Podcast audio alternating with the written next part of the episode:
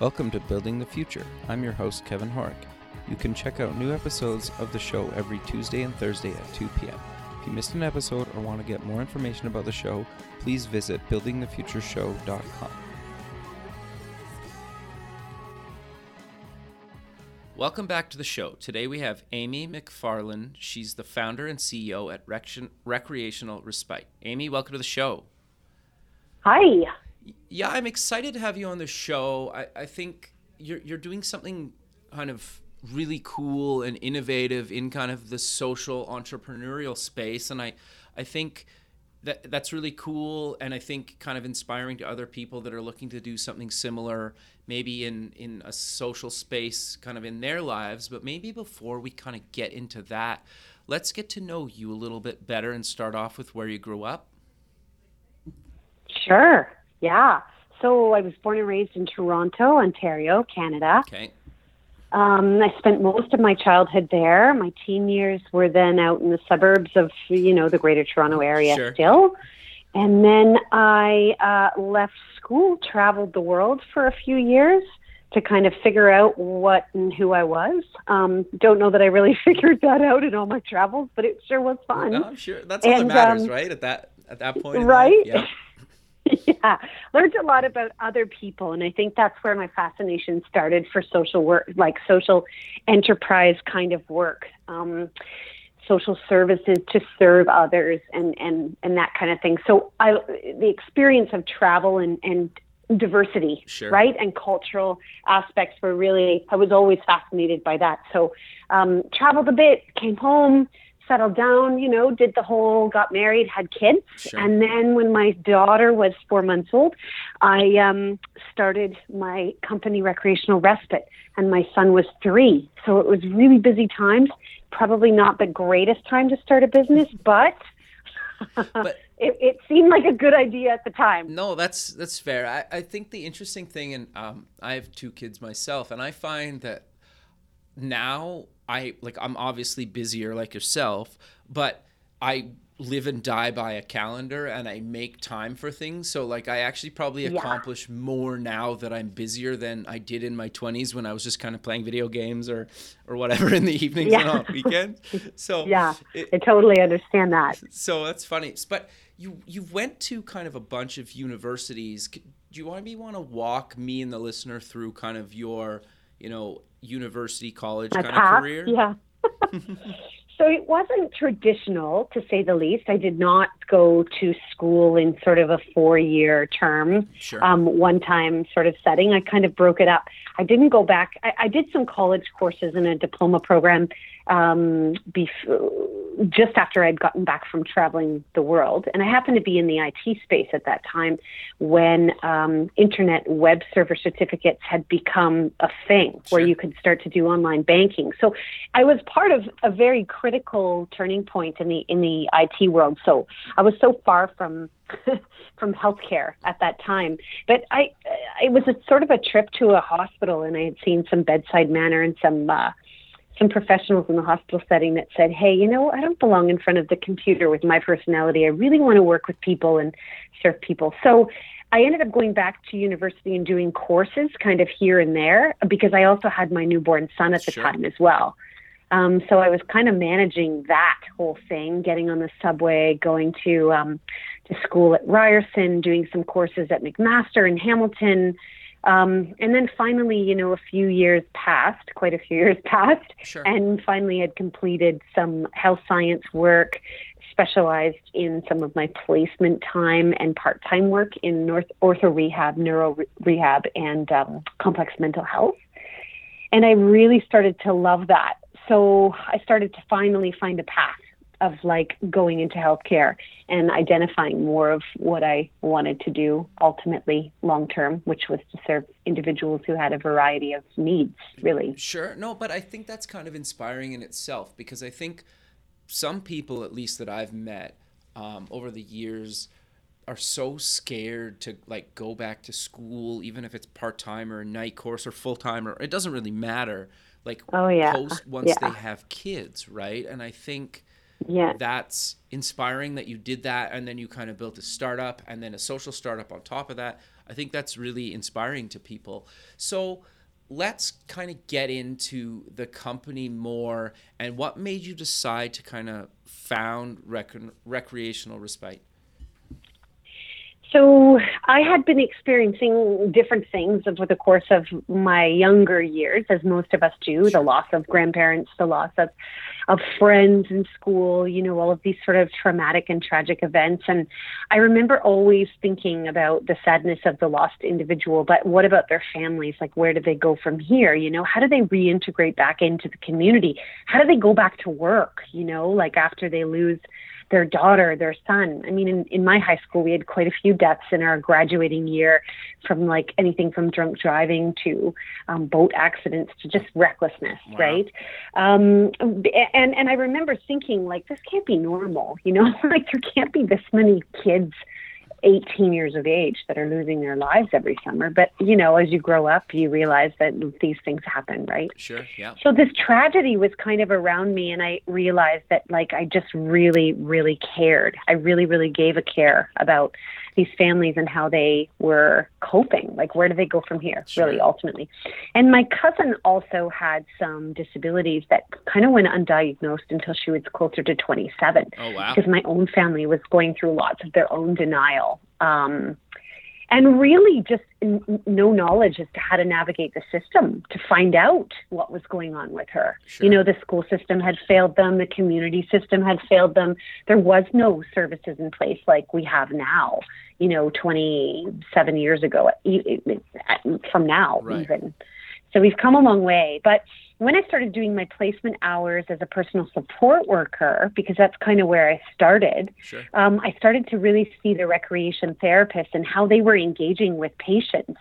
And their role was to identify ways to engage someone who'd been affected by these major traumas. In, in some cases, they were motor vehicle accidents, and these, you know, young and old patients um, had to be reintegrated into society. Sure. And the rec therapists took on those roles. And that to me was fascinating because they were doing it through avenues of recreation and leisure. They weren't doing it through avenues of medical models, right? They yeah. weren't doing it through, we're going to fix your legs so that you can walk again, which is all very critical, don't get me wrong. But I just loved the fact that they were looking at this holistic person going, hmm, what did they enjoy? What's their sense of worth, their role, their purpose?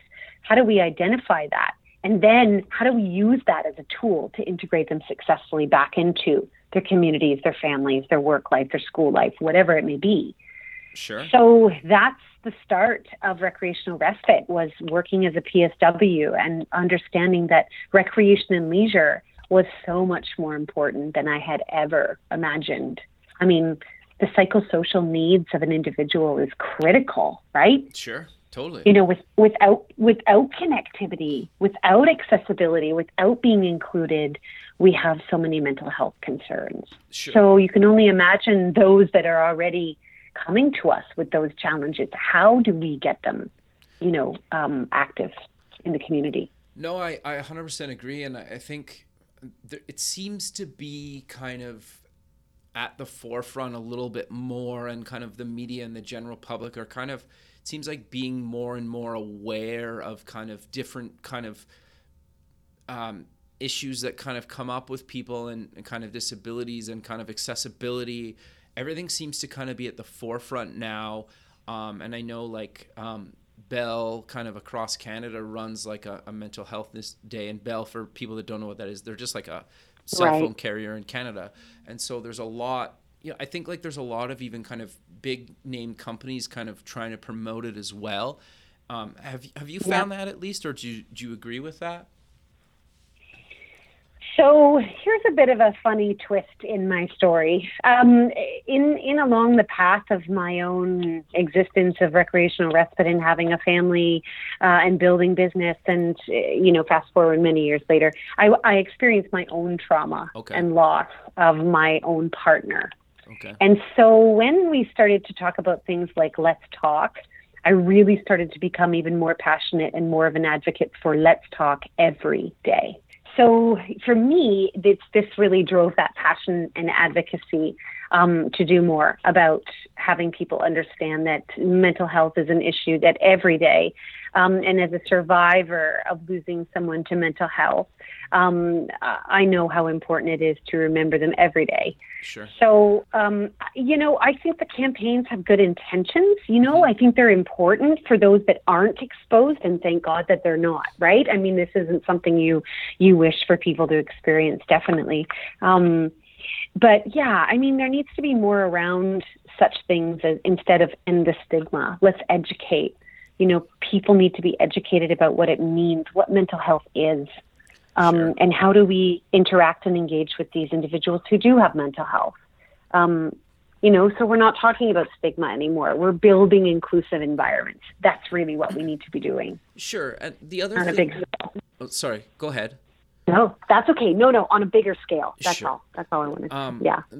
But but I think you guys kind of do more than just kind of mental health stuff as well. And and one of the main reasons I really wanted to have you on the show is just getting people to think about kind of um, accessibility in their kind of apps and their software and in their hardware mm. and kind of just in their daily lives because it's something that's kind of come across my desk on certain projects over the years. Um, and it's always kind of been fascinating to me to actually kind of use the internet, for example, as somebody with a different disability, or you know, you watch somebody use a screen reader or a joystick, or kind of stuff like that. And you know, like Apple and Google are doing a decent job. I think Apple kind of better than Google, and they're kind of playing a bit of catch up on kind of accessibility. But you watch somebody that with like a certain disability use an iPhone with the accessibility stuff, they can do a lot, and that I never even would have kind of thought about, or or you know, like a yep right. And so yep. you're kind of doing a startup to help people with these kind of different disabilities and kind of in the accessibility space, but then you know you're also kind of an entrepreneur, so it's kind of this like interesting kind of angle that you're you're coming at the kind of space with, right? And I think it's interesting to maybe dive a little bit deeper into all the other kind of things that you guys do. Um, yeah, yeah, yeah. For sure. So, I mean, recreational respite, basically, when we started out, we were developing one to one services. So, our recreation therapist, okay. which actually is a university degree. Um, it's a four year university degree program. Um, and then after that, they specialize in different areas children, youth, adults, older adults, psychogeriatrics, etc., mental health, and, and, and so forth. Um, so our programs started with a recreation therapist, which actually was me, um, sure. meeting with clients one to one, and mostly they were seniors, a lot of them with Alzheimer's. Okay. And so the goal was to identify ways to make their respite more meaningful. Uh, okay. So they were having, you know, care workers come in that were helping them with activities of daily living, bathing, showering, cooking, cleaning, that sort of thing. Sure. But they weren't stimulating them. And ah. stimulating and engaging them can help deter from some of the negative behaviors, from the decline um, in health, the conditions changes. Of course, you know if you if you think about this in your own way, when we're healthy, we can do anything we want. We can make yep. a decision to go for a run. We can make a decision not to. Sure. we can make yep. a decision to do whatever we want. When we have those inabilities because of impairment or challenge or disease or disorder, um, we don't engage, right? Therefore, yeah. we're not reaching our full potential as individuals. Therefore, we start to lose our sense of role, our worth, our purpose. Like, for example, if you and I were sick mm-hmm. and we couldn't go out for eight weeks because we've got broken feet, mm-hmm. right? Yep. That's debilitating. It's very debilitating. The only thing that pushes us forward is knowing that in eight weeks from now, our feet will be better and we'll be able to make those choices again for ourselves. Sure so that's where we started was one-to-one services working with um, older adults. That quickly evolved into working with children and youth because of course we have a large number of individuals with autism with other intellectual and developmental disabilities as well. Um, and so now we're a full service for children, youth, adults that range in the needs of autism to depression to post traumatic stress disorder um, to Alzheimer's and to complex mental health. Sure. So anyone, anyone that has an inability to engage or participate in their community would be someone that we would work with. Sure. And we work on specific goals. So that's our service base started there. Gotcha. Then we started to realize that these individuals really wanted an opportunity to come together in a group setting for more of an inclusive opportunity. Yep. So we started to develop group programs within our own client base.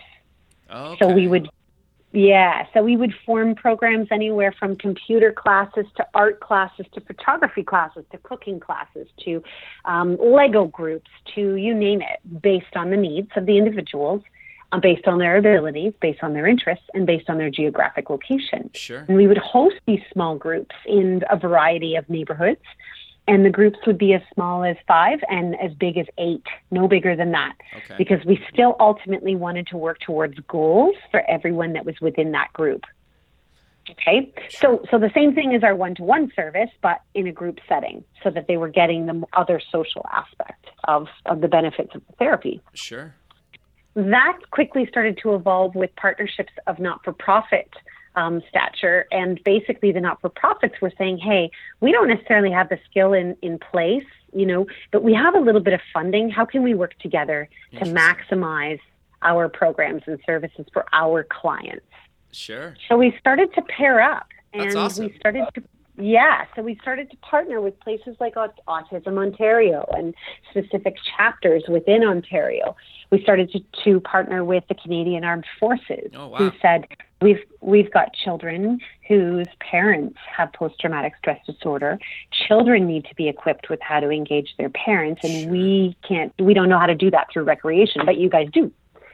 So, can you develop a program and run it and can we create a building capacity piece within that to train our staff so that moving forward they can do more goal driven programs?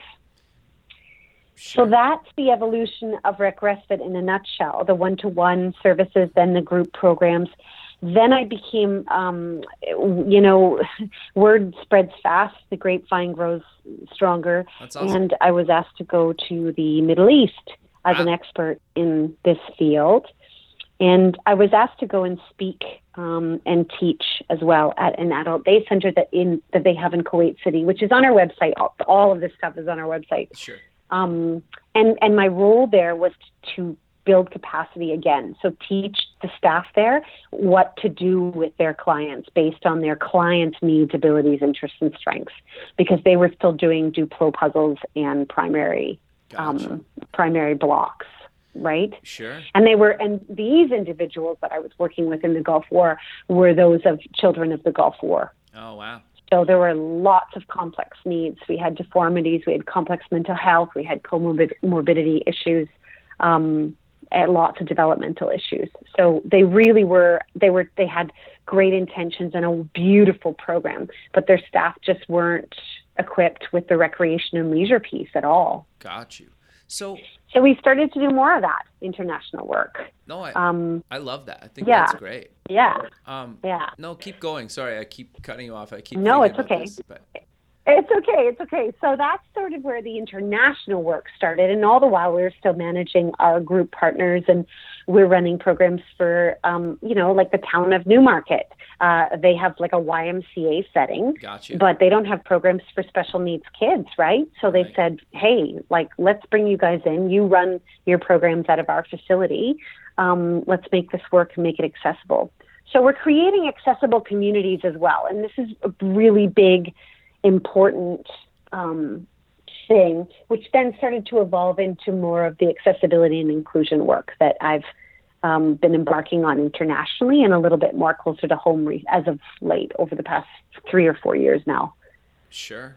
So that work is basically taking all the premise and all the ideas and all the tools that we use with our clients and their families every day and empowering others with that knowledge. So now we're able to go and train summer camp staff how to identify invisible special needs like mental health, anxiety disorders, sensory processing disorders, all of these things that they're starting to see, but they're not equipped with how to deal with these kids, gotcha. how to work with them.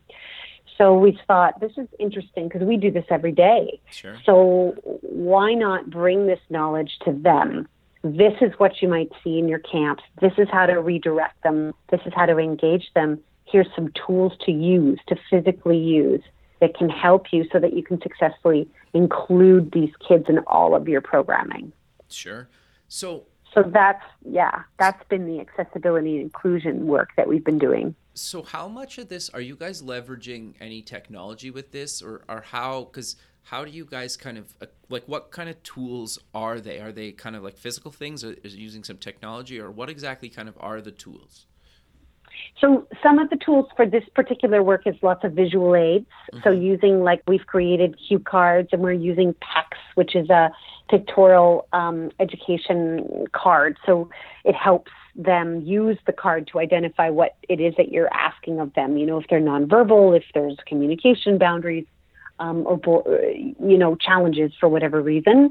But Recreational Respite did embark on developing an app. Okay. Excitingly enough, now the app that we've created allows for individuals to use the app. So, say they're families or professionals who are working with these kids and families. They can basically type in their geographic area mm-hmm. and the age of child that maybe they have as a parent and their needs and what their interests are. And the app will notify them every time a program pops up in their community under that criteria. That's very cool. So the app is still in um, process. So we've been we're about a year and a half in to okay. the app. So of course, as you know, it takes time. Yeah. Um, and it's sort of in its own testing phase right now, but it, it will be free to use. Okay. And because we're a Canadian based company, the programs listed will be Canadian based. However, the resources listed will be accessible by anyone all over the world. That's awesome. No, I, I yeah. so anyone great. can, yeah. And the thing that I always kind of found fascinating about kind of you when we first connected was you're you're kind of like you're not really in the tech space at all, but to your point, like you're using you're building an app, you're kind of helping people, you're giving back, you're you're you're an entrepreneur, you're doing a startup. Um, you know you're you're caring about accessibility and i want to kind of get back to the accessibility thing um, in mm-hmm. a second but you're doing a lot of kind of mentoring as well and so kind of how did you get into that and maybe do you want to maybe cover a little bit of the companies that you're you've been kind of mentoring so I think again because we are a, a for-profit social enterprise organization, we had a great deal of walls. Okay. The barriers around working with not for profits and for profits, there are still a great many silos. Sure. And those silos unfortunately exist, but they create an, a barrier to accessible programming. Sure. And that's the unfortunate part. So for me, you know, because this is totally a socially based um, uh, program and service, we try to make services as accessible without the dollar factor gotcha. as possible. And the best way to do that was to partner with organizations that need the expertise but don't yeah. like they do, they don't have it, but they have to. But it's part of their mandate to provide certain programs and services as well, right? Sure. So to have to to then partner with them, like the Canadian military, um, out of one of their bases, they say, you know, we've got staff to run it, but they're not necessarily equipped to identify some of the evolving needs of their participants. Um, so it's it's you know, and then the Salvation Army, we worked with them for a little bit as well. Same thing. Nice. These are teams of like developmental service workers and social service workers. These are people that are educated and have skills, but their focus isn't on recreation and leisure right? right. Their focus is on a different a- a- avenue of life skills. And life skills is very critical, of course. Um, so that's why we partner. This is not a competitive uh, edge at all. This is completely a collaborative approach. That's and great. that's how we would hope anyone would see it. Yeah. So that's how we would form those partnerships and say, hey, we have this set of expertise and skills. Are you interested in having your team members have more of these same tools? Um, and or more programs so that your members are accessing you even more because we're at such a loss right now right not for profits are losing even more funding they're doing even less um, leaving these families to nothing there's no other options for them No, I, I it's a problem, I, right? I totally agree. That that's interesting. Mhm. So, do you Mm-hmm. charge them to work with them, or does it depend, or or how do you guys kind of, you know, obviously fund yourself? Yeah, so we we have like either a flat rate. So Mm-hmm. we'll say to the organization, hey, for this flat rate, um, we'll run a program for eight weeks. And that eight week program will include all of the materials, our staff, a training component, I got you. um, and you open it up to your clients. And sometimes they'll say, well, you can open it up to yours as well, because of course our clients are often good prospects for them, Sure. right, for future for their programs. So we'll open it up, and within that, we'll get enough people to run the program, and then either they'll fund the flat rate per session, which could be as little as $150 a session nice. Um, right? I mean, it's super cheap, and they ha- can have up to 10 to 15 people in that session. Sure. So there's lots of opportunity here. Um, and then the training part is part of that. So they can include their volunteers, their students, their staff, whoever, anyone that's working with their their members, anyone can take part and get the tools that they need.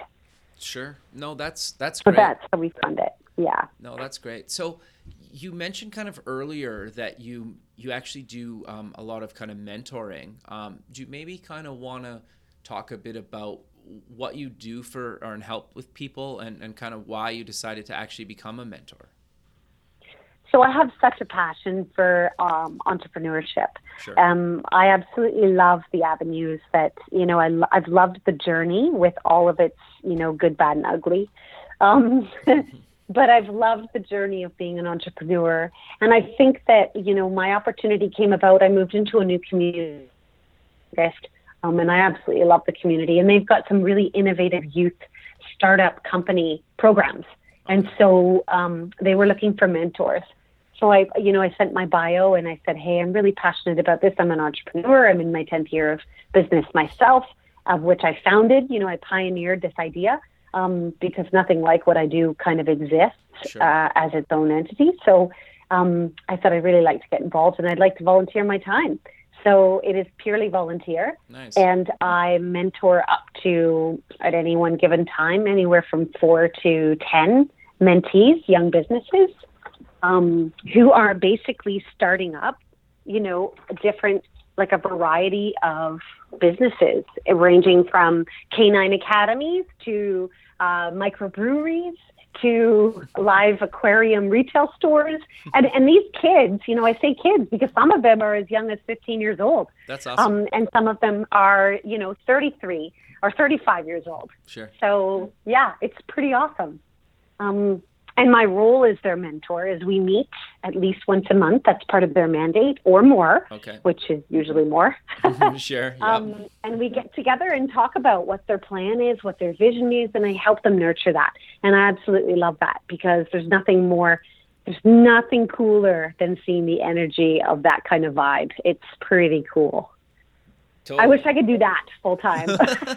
Maybe one day, right? at this point. Yeah, one day when I'm retired, if I ever retire, which probably isn't going to happen. Um, but yeah, I love the mentorship role, and I think that it's so great to be able to empower these kids. I'm also a, a certified um, adult educator, Okay. so for me, the teaching component is so. I mean, it's my. I love teaching. It's the advocacy part is me that I absolutely love. Um, that's my favorite part of my role as an entrepreneur, for sure. No, Teaching that's, others. no, that's great. So I, I kind of Yeah. want to go back to the accessibility thing for a second.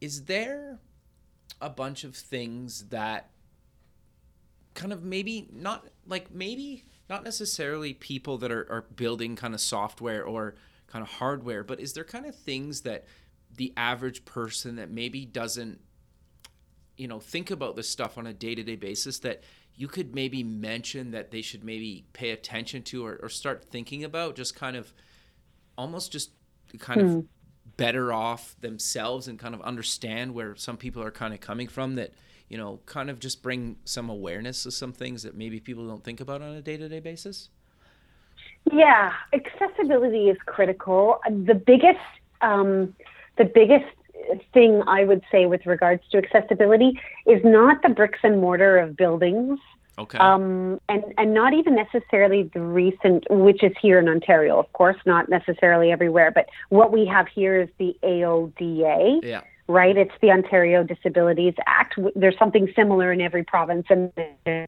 country. Yeah. Um, with, but that revolves mostly around compliance. The stuff that I'm working on is more around the psychosocial needs. So, how do we identify as a small business, let's say, um, the evolving needs of my customers? How do I know that when Mrs. Smith comes in at 90 years old and she gives me five cents instead of 10 cents, that she's experiencing possibly some dementia? And how do I redirect out of that when she's struggling? Like, how do I engage her I effectively? Right?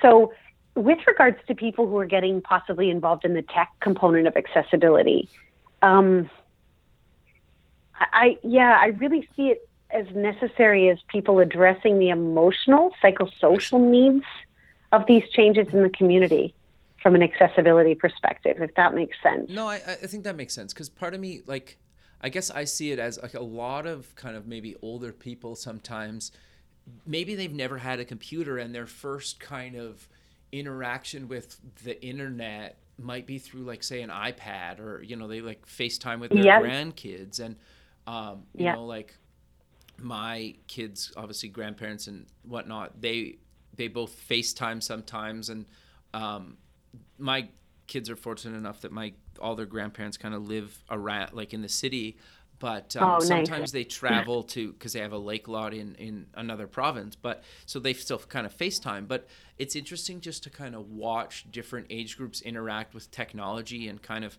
how some things that you're just like are so simple can be such Yeah. a challenge to somebody that maybe doesn't come from a tech background or the internet's kind of their you know their first device was maybe an iphone or an ipad or, or both right and so Yeah, yeah. It- I know what you mean. And here's the other thing. I don't know.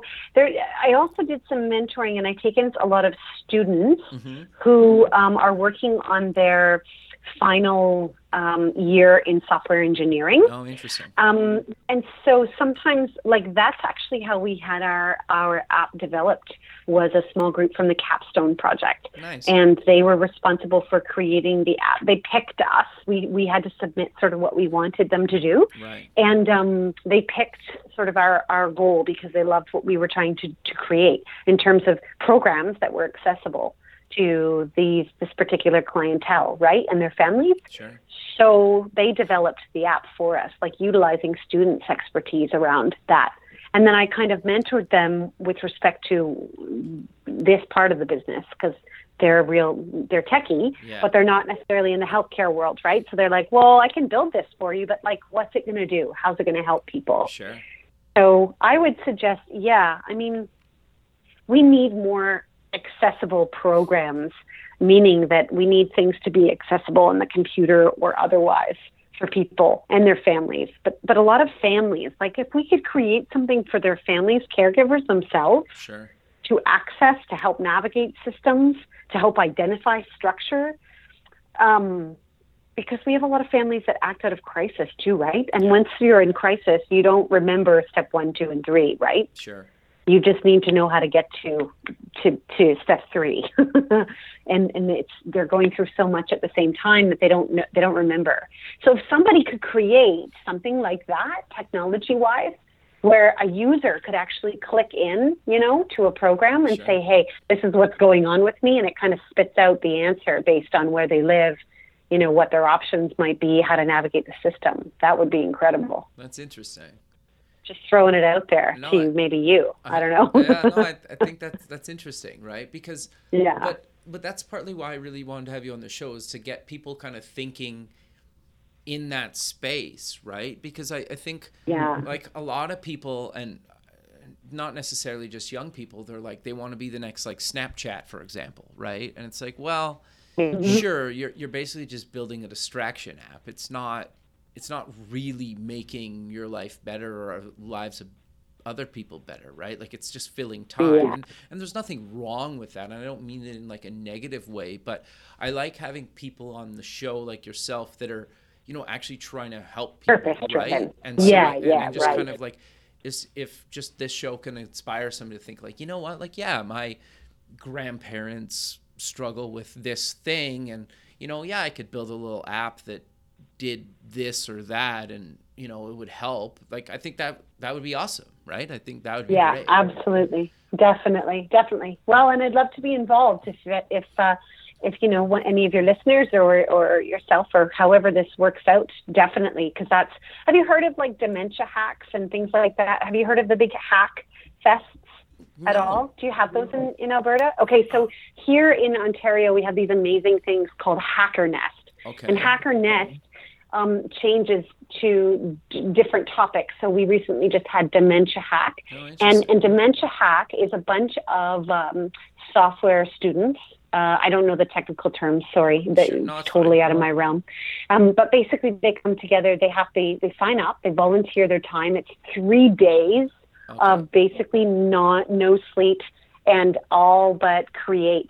Um, and for the dementia hack, it was building tools for caregivers to use. and at the end of the dementia hack, somebody wins, but the, there's a panel of judges that helps decide who wins. And whoever wins gets a bunch of money to then further their app development specifically to what they were competing for in the dementia hack. But there's also like other hacks, like there's like autism hack, and there was uh, okay, it's not coming to me now, but th- th- so they're hosting these. So Hacker Nest is the company, okay and they're based. They're Canadian, and um, they're they're hosting these different hacks around the world that's awesome um, and bringing out all kinds of people to create new technology-based solutions. Yeah, it's pretty awesome. no that's that's really great but sadly Yeah, we're so coming, I was a oh, neighbor for ahead, that sorry. too. Yeah. Go no, ahead. no. So I was a mentor for that as well, Oh, okay. and helped them build ideas as to what they should build. Um, so yeah, definitely would get involved with more of that. No, that's that's great. But sadly, we're coming to the end of the show, so let's maybe close with where people can get more information about yourself and the company online. Sure. So our website is full of great information. It's www.recrespite.com. So it's R E C R E S as in Sam, P for Peter, I T E dot com. Perfect, Amy. Well, I really appreciate taking the time Yeah. out of your day to be on the show, and I look forward to keeping in touch with you. And have a good rest of your day. Thanks, Kevin. All right, thank you. Bye. Take care. Bye.